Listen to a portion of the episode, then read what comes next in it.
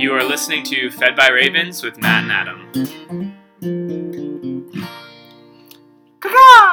Oh, it looks like it's that time again, Matt. The Ravens are here with their uh, food, which happens to be the Word of God. All right. We have a live studio audience today. We have a few people in the audience, so it's a little campier than usual. But let's get into it, Matt. Yeah, let's do Um, your do your um your song. Your Oh, sing yeah, song. we're gonna do the Old Testament. Old Testament reading is Genesis chapter 34 through chapter 37, and we are on days 17 through 18. Wow. All right, so we last left off with uh, Jacob diverting from Esau and going to a the city or the area of Shechem. Yeah. Something horrible happens in Shechem. Um, in fact, the Bible says, and all the, everybody in the clan knew this is a uh, this is a horrible thing in Israel. Mhm. This is not a normal thing in Israel, which kind of it, it definitely implies it's a normal thing outside of Israel, Yes, which is the rape of women. right. Which kind of we understand that from Abraham and Isaac. That was a fear that they had whenever they went into a new land, and now we have this with Jacob's daughter Dinah. Yes. the prince of the land of Shechem, Caesar, and is like, and takes her. Seizes her, or his name is Caesar. No, he sees her. Oh, sees her. I thought you called him Caesar. I'm like, I'm pretty sure his name was Hamor. but um, yeah, so it's it's kind of a classic story uh, of what's going on outside of the promise, the Mhm. people of promise, which is um, no other ancient story records the birth of women or the death of women, and that we can be assured that our God loves women Mhm. and has promised the seed, the hope through a woman, and um, and that's why the ages of the matriarchs are recorded and these stories are recorded. So Dinah, although she's not going to receive the inheritance, which is like unfair in our culture, um, we have to realize that in this cultural context, she's highly valued, and so when the prince of Shechem sees her, Mhm. um, he seizes her because it's not only a power move.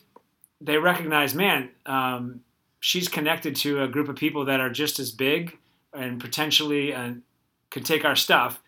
But um, in this case it's recorded that he just likes her Mhm. and he wants her. And i actually heard on um, I was listening to the radio. This is a real story where they're talking about laws and things in certain parts of the, of the world Mhm. where um, how to deal with victims of sexual crime Right. because I heard this on the radio just last week. The lady was saying in these some of these cultures, a way to cover up or to re- recover would be to marry Yes. The, the victim. Like the the guy who did it would then marry the victim. hmm And I heard that on the radio, and then I read this, and I was like, oh, that's what he's doing. Right. So he rapes Dinah, and then says, oh, I really want her, and marry her. And then his dad says, let's make a deal with Jacob.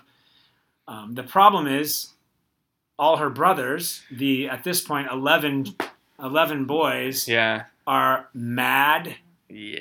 and they are so mad um, that they say, okay, yeah, we'll make a deal hmm and they use the sign of circumcision. They say, "Look, we'll combine with you, and you can marry her if you all get circumcised."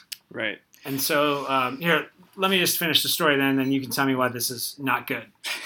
Because it sounds good in our own strength. They circumcised the whole village, you know, and then the next day, is it even been it's day three. day three?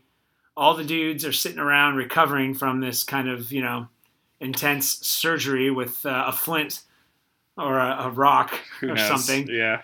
And you got the boys. Uh, who leads it? Which boys? It's it's Simeon and Levi. It's uh, it's actually Dinah's direct brothers. So- Dinah's direct brothers yeah, going, they're all from Leah. and they kill everybody in Shechem. hmm They kill the whole thing. They kill all the men and then they steal all the women, children, and flocks. Right. So Boom. So they're thinking great victory. Jacob is completely upset because he's like, now we have a huge target on our back. hmm Everybody thinks we're raiders and we're going to destroy them. That was bad. But something even worse happens. They defile a holy institution of circumcision. They take something God has given to set them apart as people of promise yeah. and They- turn it into a secular uh, device of conquering. Yeah, so they this will set up Simeon and Levi at the end of Jacob's life. He will actually put a curse upon their lines and upon the tribes of Simeon and Levi for this. And it seems kind of harsh, but they are using a sign of the promise and turning it into a curse. And that's something God never intended that for. And it's it's something that Jesus turns over the tables in the temple for when Mhm. you're using a place where God promises to meet you for wealth or for personal manipulation. gain, or manipulation of people. Uh, God has zeal for that, and He does not take kindly to that because we already live in a messed up world. And when you start confusing, or it's even what we're reading in the New Testament, when you start calling the works of God, saying it's from the devil, uh, now we're in unforgivable sin territory. Right. You can't do that. So that was we have that horrible event in chapter Yeah. 34. That was not pleasant at all. and then we uh, move on to chapter 35, and God shows up to Jacob again and says, Go back to Bethel, go back to the place where I met you. And he, he again, he says, like, who he is and where he's met Jacob, um, which is what God seems to consistently do. Right. And as a reminder. And yeah, this is officially where he renames him, right? Right. Yeah, yes. So I like Jacob's response though. He hears God tell him this, and then he goes to his family and says, "All right, grab all your idols, grab all your foreign gods, and we are going to bury them under this tree." Put away your idols, bury them under, under a tree, purify yourselves, and change your garments. Mm. Which made me think of like it's like baptism. It's like Yeah. put away this. Here's our new beginning is without idolatry. Bury them. Yeah, it's cool because um, the, the things he lists here are precursors to the Levitical law. Yeah. And it's interesting that even this early, before the law is given or written down, they have an idea of what to do already. Like it's ingrained in them that they know the steps to take to be pure and holy before God. Yeah. He makes an altar as a result of this, which is Mhm. what always happens when you meet God. You create an altar. So um, he moves on and he prays. He says, The God who answers me in the day of my distress and has been with me wherever uh, I go, I have gone. Mm-hmm. And uh, so he's heading out with the promise of God. He's starting to go back, and he needs the promise of God to be there because all the surrounding nations now are mad at Jacob and his boys. Yeah, for what they did to Shechem. And God, it actually says, a terror from God fell upon the cities that were around them, so that they did not pursue the sons of Jacob. So God is protecting them, He's being merciful to them from the vengeance of other cities. Right. So we've seen Jacob be called out of Laban from Laban. Mm-hmm. That was scary. Then go through Esau. mm-hmm. That was scary, but he's made it, and now he's becoming more and more the kind of uh, guy who's going to call upon God and see God protect him even from his enemies when he knows he's made mistakes. Again, just reinforcing that God cares about his promise more than we do. mm-hmm. Like he works through us and with us despite us, and that's why it's always by faith. Right. And so uh, he gets back to Beth- Bethel, or El. He names it El Bethel, Mm-hmm. which means Uh, God of the house of God. God of the house of God. He gets renamed Israel, which is a rename. There's like a recreation where Yeah. God says, I am the God Almighty. He even says to him, Be fruitful and multiply. Um, I'll give you offspring. I'll give you land. I'll give you blessing. And Mhm. Jacob worships God. And this is where I feel like this is chapter 35, where Jacob really is settling into being a person of the promise and Yeah. actually worshiping. All the Mhm. idols are gone. All the striving, all the fear, and this is where Jacob's storyline kind of settles down. He almost becomes a lot more inactive. He's just kind of settled into God's promises. He's a worshiper of this God, and he's in the promised land now. Mm-hmm. Yeah.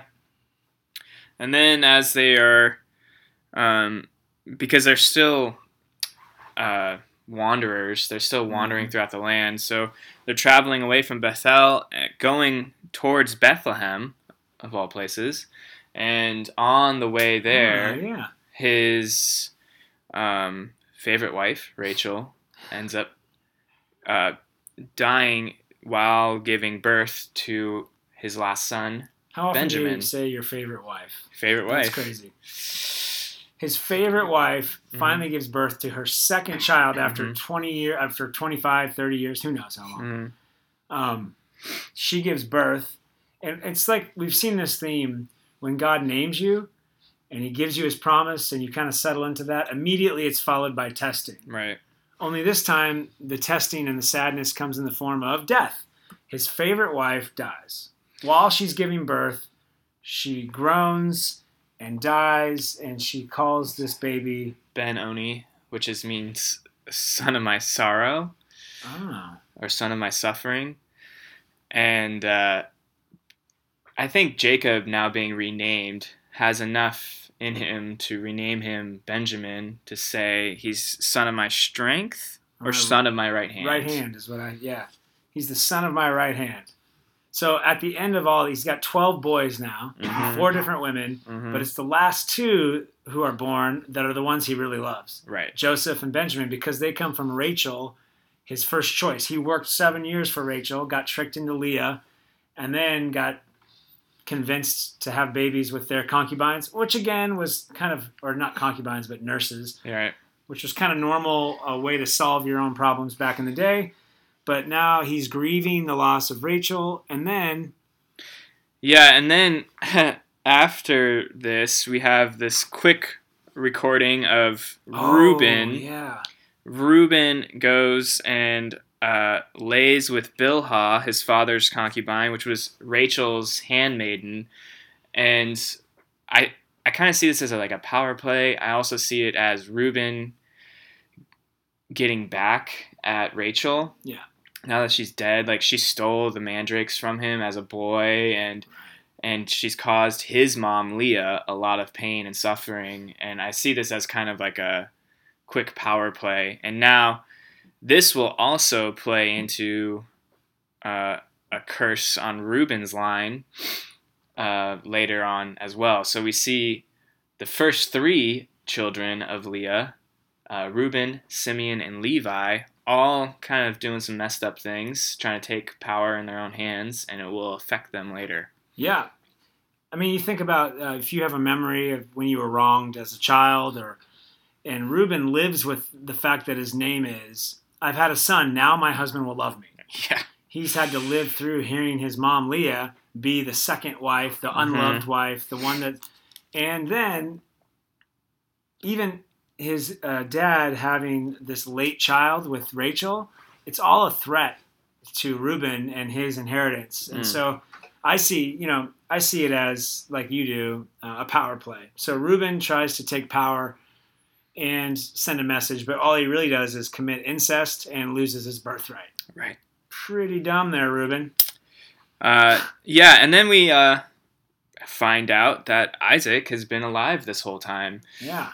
uh, which Isaac was pretty much ready to die when he sent Jacob away, and it's been like Oh, yeah. some like 20, at least 20 years later, and now he's finally at 180 years old, is finally finally dies and passes, and Esau and Jacob uh, bury him, and it sounds like he gets buried with um, Abraham Yeah. and his and Sarah. Machpelah. They go Mhm. back to the cave. Remember, they bought the cave uh, from the Hiv- Hivites or Hittites. Um, But it doesn't matter. Doesn't it's Machpelah. And they're, so they're buried in the promise, the Yeah. promised land. And that's where they find their rest. So Isaac now has passed away. Jacob is sad. Um, and now it seems like a good time for, it, we believe Moses is compiling these, Mhm. these stories and giving them to us. And he then breaks into Esau and his descendants.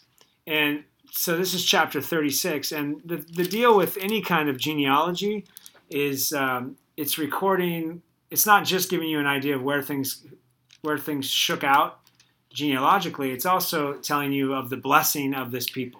Yeah, And so Esau really receives a blessing by being born um, to Isaac. Mhm. There's still blessing. And remember, they also recorded Ishmael's Mhm. descendants. Now you'll see Esau turns into the nation of Edom, and Edom rejects for them and becomes. I think there's even a prophet, one of the small smaller books like Joel or something, Yeah. where he's telling Edom to stop attacking Israel. So there's a classic brother relationship here of one the enmity and one the promise. But God, the message is God loves Yeah. the and, world. and I, I see it as part of a fulfillment of the promise God originally made to Abraham that I will make you a great uh, nation and like your children will be as many as the stars. And we're seeing Mhm. uh, offshoots of Abraham's line becoming great nations. Uh, whether they're carrying the promise of God or not, they end up becoming great nations. And some notable na- a name that jumped out to me in the genealogy was Amalek. Yeah. Amalek I saw that too. Is, uh, becomes an enemy, um, and then there's Edom fighting Moab. hmm And if you remember, Moab is from the incestuous relationship with Lot and one of his daughters. Right. And so already, though, you're seeing the web of civilization being kind of created through Abraham. From Abraham, you start to have Moabites, and you have Edomites, and you have Ishmaelites, and you have Midianites. Midianites. Yeah. Yeah. and so you're starting to see how uh, God has been keeping His promise. Only three, Isaac and Jacob, later. You know what I mean? Like it's it hasn't been. It's only been three generations, which I mean, still kind of a long time. it's long when because you live they're- 180. Yeah. Yeah. All right, so we're moving on now into uh, Jacob, the generations of Jacob, which really we kind of just start at Joseph and uh, the rest of Jacob's sons. But we have uh, Joseph, which is the firstborn of Okay. Rachel. Yes. And so there is definite favoritism being played out here. hmm Uh, he n- makes J- uh, Joseph a special coat, kind of setting him apart from the rest of his sons. And did you read um, about back in those days? They were saying men would do the weaving. Yeah, so like just or Jacob made it. So the idea him. is that the belief is that Jacob actually sat down and weaved this special coat for his favorite wife's firstborn son. Mhm. But he literally has 10 boys before Joseph. The blessing should go to the older. But remember, the promise was to even um, Isaac and and Rebecca. Oh yeah, that the, The younger- will, Well, the oh, older will serve, the younger. younger. And so there is this like, Jacob is like, this is my favorite. This is my real family. Yeah, And then to compound that, you have Joseph being 17, which I found the age 17 as a parent to be the age where uh, people know everything. They are supreme in their knowledge.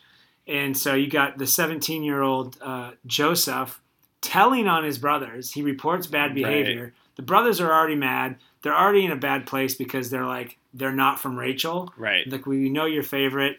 We know my moms have been mistreated. We know we're probably not getting the blessing. We can't stand you. Right.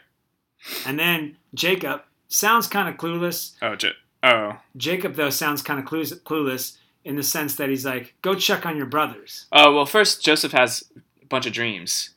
So there's a bunch of dreams that Joseph has um, earlier in chapter 37, Oh, okay. which yeah, we'll again is We'll which is again in the line of his dad. His dad, God met with Jacob in dreams, so now we're seeing this play out again as a kind of generational thing and a sign of God's maybe favor on Joseph. yeah, And Joseph having these dreams of uh, his brothers and his his parents bowing down to him, and Jacob even gets to a point where he's like, "Okay, Joseph, maybe you don't share this stuff."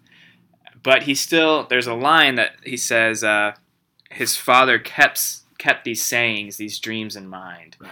So he is kind of holding on to them. yeah. So Joseph, and he tells them, "You guys are all, you know, my dream is you bow down to me." Yeah. I did. I was thinking when it said um, Jacob kept these things. His father kept the sayings in his mind. It reminds me of Mary treasuring all these things when Jesus was little. hmm She treasured these things in her mind or her heart. Um, so they now they they really hate Joseph. Yeah. And then Jacob's like, "Hey, I, I like this part. I, I never thought of it." He, Jacob sends Joseph to go check on his brothers Right. which already is like a totally annoying thing. If you're one of the other boys, you're like, why isn't brother Joseph here with us? Right. Because he's babied, he's loved more, he doesn't have to do the manual labor. And then Jacob's like, Joseph, go check on your brothers. Right. Almost like a manager style. Yeah, like he is already in line to be manager, and they know they're in line to be the workers. Mm-hmm. and they're like full grown adults at this point. If Jacob's Yeah. or if Joseph's seventeen, Reuben's like 35. yeah, easily has his own Yeah. kids probably. Oh, yeah. And so, uh, but what we found out too is that when Jacob sends Joseph, it's a 50 mile walk to Shechem. He gets to Shechem, they're not there. Oh, they're in Dothan. Dothan's another 17 miles. Yeah. So the example would be like, what's 50 miles away from here? Like, go check on your brothers in Tampa yeah, something like that. or. Jacksonville. And you walk there. We'll see you in a month. All right. Yeah. and you're just wandering around. Um, I do like that. He, he comes upon a man finds him just wandering around in a field. Right. It's like there's the no, saying, there's no cell like- phones. There's no just like- markers. Like, I'll meet you at the big clock. It's like, where are they? you just wander, trying to figure out like where would be a good place to like have sheep. And he's wearing that darn Yeah, Technicolor coat. he's like And actually so- wearing the coat. His brothers see him walking and they're like, oh, no way. Why is he here? Which is a great question. We are like, I don't know, uh, a seven day walk away of walking yeah, who knows? nonstop. Like, why are you here? They see him coming and they, they conspire to kill their brother. And yeah, so in the as they're like, let's just kill him. But Reuben is as the oldest, and he's already messed up with his dad. Right. um, he is kind of starting to wake up a little bit and be like, "Ooh, maybe we shouldn't. Maybe me going to dad and telling him, oh, we killed your favorite son is Yeah. probably not great." So he's like, "Well, let's let's throw him in a pit and we can we can deal with him later." And Reuben's in the back of his mind, like, "I'll go rescue him and maybe gain some favor with Right. daddy." Yeah, I'll save I'll save his favorite son and maybe get the inheritance. right? But it all goes horribly wrong. Um, Because uh, Judah, now we have Reuben, Simeon, Levi, and now the fourth in line, Judah. yes, Judah's like, let's sell him, you guys. let's let's make some money. And so they see some traders, some Ishmaelite and Midianite traders, right. which are again from Abraham. They're from Ishmael, and then uh, Midian, which is From another Keturah. boy of Keturah was yeah after Sarah. hmm Abraham remarries and makes some more kids. I wonder if they even know like these are all cousins. Yeah, probably. I, don't know. They're mean- like, oh, cool. Maybe that's good news. You know, at least Yeah. we're sending him with some Ishmaelites. yeah. Oh, you still don't get it. Right. So they end up selling their brother, and uh, for what was it twenty shekels of silver, Twenty pieces of silver. They don't really have like, like coins, or money, but so it's just kind of like the way the weight of it. And uh, then Reuben apparently was not part of this deal because he goes to the pit and tries to go rescue Joseph, and he's like, "Uh oh, he is not here." Yeah. So he freaks out. He has a moment of like going, "What? Where am I gonna do? What? Where am I gonna go?" And so they all plot and go, "All right, let's just grab his coat." We still apparently they kept his coat because why not? Yeah. Um, and they decide to lie about it, tear it up, make it look like oh he was eaten by a wild animal. Right. Send the coat back to their dad. It sounds like they didn't go back with him. They sent someone ahead with the coat to be like, was this your son's? Right. The whole thing is like reminiscent of even Jacob using goat hair Oh yeah, it's like cooking the a goat. Yeah, to deceive Isaac. It's like bearing itself its ugly head again to deceive Jacob this time.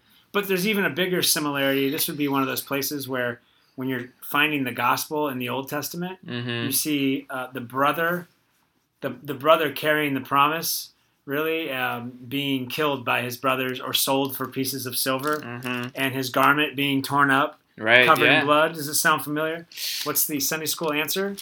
Jesus. Jesus. And so you you kind of see like even here Jesus being betrayed by his brother, told that he's dead, his garments split up, Mhm. but uh, he arises from the pit and will save them at a day of coming judgment. yeah. It's pretty amazing. So what man meant for evil, God meant Meant for for good. good. I know that's com- coming up in like ten chapters, but you really see um, a four, four kind of a forerunner of Christ in Joseph. Foreshadowing. Maybe the That's- word you were looking for. That's the word. Cool. Uh, but he definitely was a runner because he went about uh, you know 65 miles to find his brothers, only to be kind of killed. All right. Oh, and so the way we'll end this because we got to end this to get to our New Testament reading today. Gotcha. We got to get there, and it is uh, Jacob is not just going to um, put on garments of sackcloth and mourn for like what is prescribed for a week or even a month, he says, I'm going to mourn this forever. For the rest of my life. Until I go down to Sheol, I'm going to mourn this. And it sounds like it's like, so it's a little bit ridiculous. It shows, again, the favoritism, and he's overreacting because he's lost the only son he loves. And so it, it only hurts. But those guys, I will say, like, it might hurt their feelings. Like, you only care about Joseph. Right. And you're pretending that he's dead. Right. So we're all pretending and a little bit in our own sin right now. Uh-huh. Because they're not even really mourning with their dad. They're like, Right. oh, dad, I'm so sorry. He's dead. Wink, wink, nudge, nudge. But he's dead to us. And we got some money in our pocket. So where's your stuff? Yeah. All right. All right. That was the Old Testament reading. What Uh, would be the theme? It's really all over the map, but it's like we don't profane the promise of God. mm-hmm. Like we don't use circumcision or the signs of God, and we don't use the people of God, even if it bothers us and even if we're scared. Um, we don't use these things for our own gain. We trust the Lord. Mm-hmm. All right. All right. Boom. Let's go to our uh, New Testament reading today. Our New Testament reading is Matthew chapter 12, verse 46 through chapter 13, verse 35. Woo! All right, you're gonna have to forgive me. Uh, uh, I know we've had some listener feedback that our pages turning in the Bible sound like something. I don't want to say what it is, so you think of it, but they, but it rhymes with potato chips. Okay. Um, chapter 12. We are in. Uh, Verse 46. Here we go. What do you Uh, got for me, Matt? You're there. yeah, so um, while Jesus is speaking and ministering, uh, he has a visit from his mother and his brothers. Oh yeah, this is so good. and they're they're wanting him to like come out and talk to him and uh, in other in other books of the, the gospel it sounds like they kind of want to reprimand him and tell him to uh, cool his jets Mhm. uh, he's making too much of a noise in galilee Cool your jets, Jesus. cool jet jesus all right Those, those are words we never said until now. but uh, jesus has an interesting response Well, he's causing problems, just like Yeah. Joseph. He's saying things that uh, are kind of offensive. offensive only because they make you feel guilty or put you in Mhm. a position of submission. Like, I don't want to worship you, and you're not better than me. And that's what happens to the righteous. hmm And so he's saying things that are giving the, bringing the attention of Pharisees and the Roman government, and they say, "Cool your jets, Jesus." And Jesus says something remarkable. He says, "Who is my mother, and who are my brothers?" Yeah. And then he points to everyone at the crowd that's Mhm. listening to him and has been following him. And he says, Here are my mother and my brothers. For whoever does the will of my Father in heaven is my brother and sister and mother. Yeah. So he's trying to reorient our minds that you know when you trust in Christ, you are being adopted into a whole new family. hmm Literally, you are being adopted into Christ, whose Father is God. Mm-hmm. And so we have a unity with God through Jesus Christ. And so it supersedes, it is over and above even mother and father, yeah, and he's brother and sister. reestablishing a new kingdom. And that goes back to where he says, I came to bring, I didn't come to bring peace always. It's not, I came to bring a sword. hmm And so that's a hard one for a lot of people to swallow, but it is true. Yeah. All right. Boom.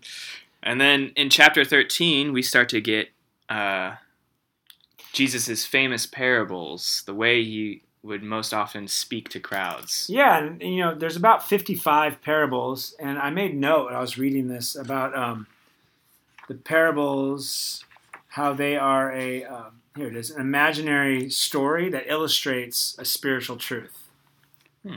Yeah, it's like so Jesus is using kind of imaginary Like fictional stories. situations with real things to make a spiritual truth, and it's um, to do that you have to have more than knowledge you kind of have to have an interpretation so he's interpreting knowledge about god and about what's happening and he's applying it in these imaginary situations and if you can get it it becomes wisdom Mm, right it's yeah. like a total wisdom it's and wisdom is like the application of knowledge. Mm-hmm. And so it's beyond. So people who are just have knowledge can't really get it Right. because they have no faith to hear the application of the knowledge.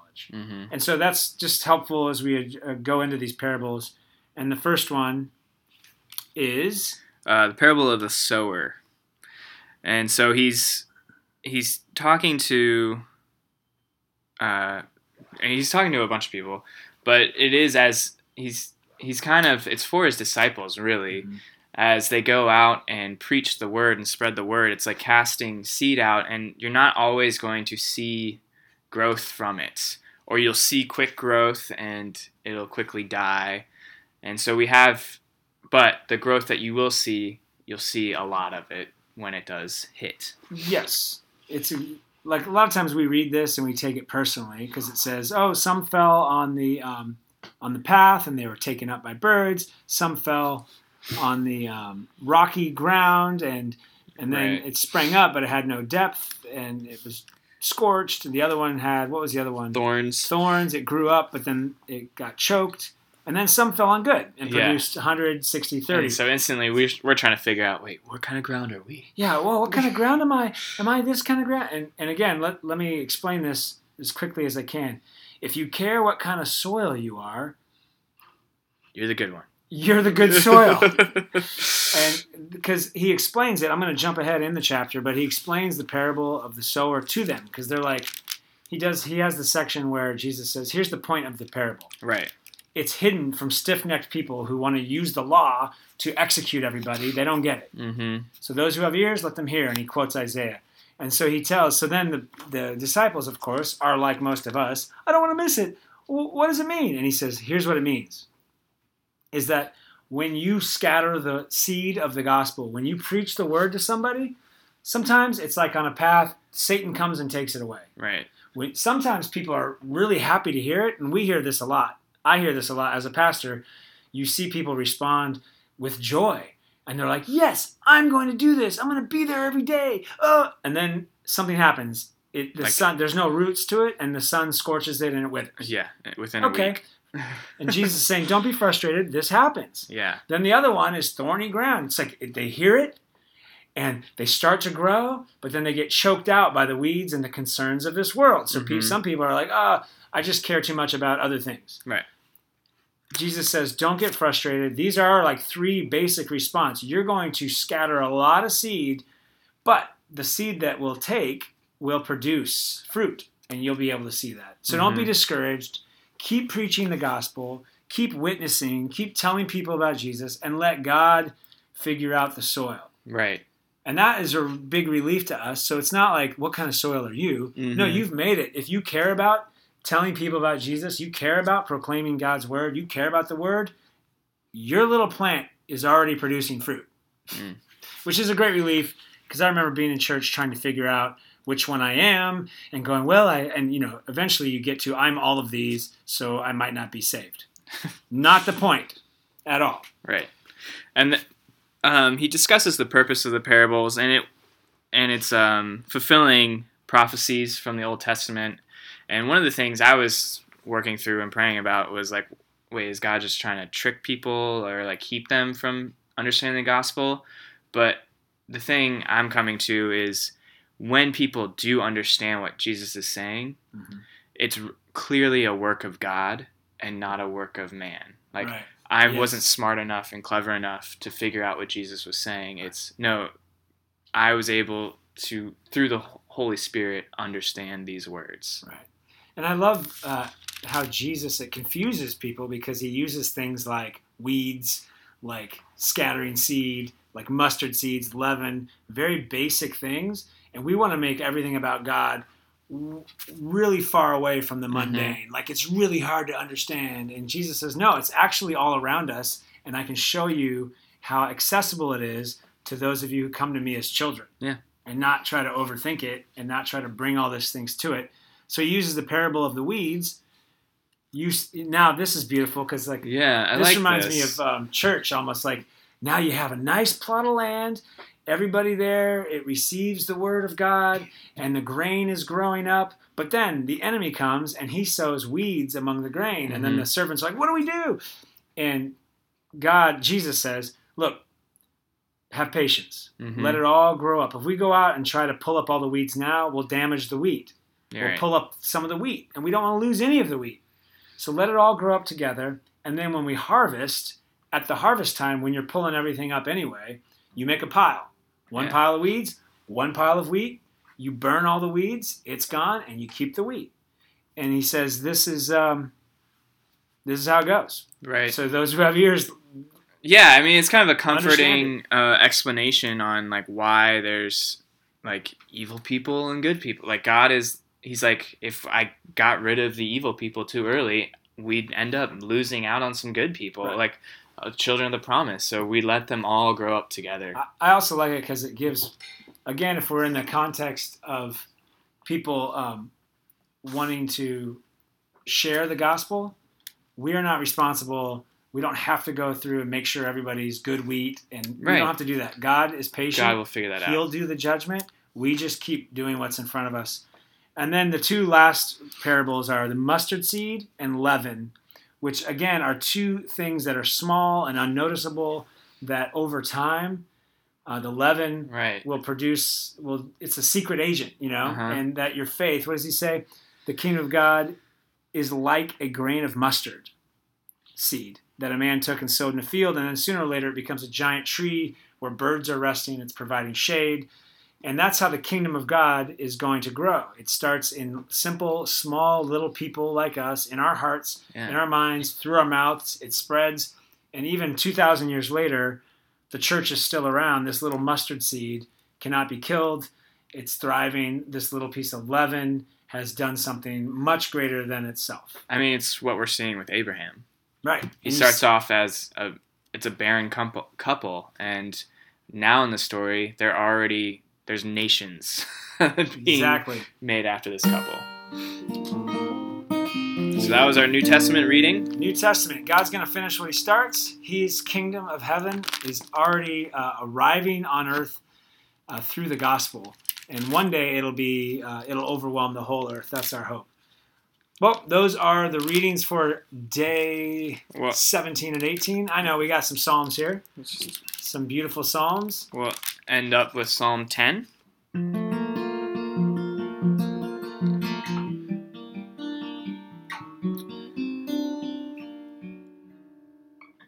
Why, O Lord, do you stand far away? Why do you hide yourself in times of trouble? In arrogance, the wicked hotly pursue the poor. Let them be caught in the schemes that they have devised. The helpless are crushed and sink down, and fall by the wicked's might. The wicked say in their heart, God has forgotten, he has hidden his face, and he will never see it. Arise, O Lord, O God, lift up your hand, forget not the afflicted. Why does the wicked renounce God and say in his heart, You will not call to account? But you do see, for you note mischief and vexation, that you may take it into your hands. To, to you the helpless commits himself. You have been the helper of the fatherless. O Lord, you hear the desire of the afflicted, you will strengthen their heart, and you will incline their ear. Boom. You've just been fed by ravens. See you next time.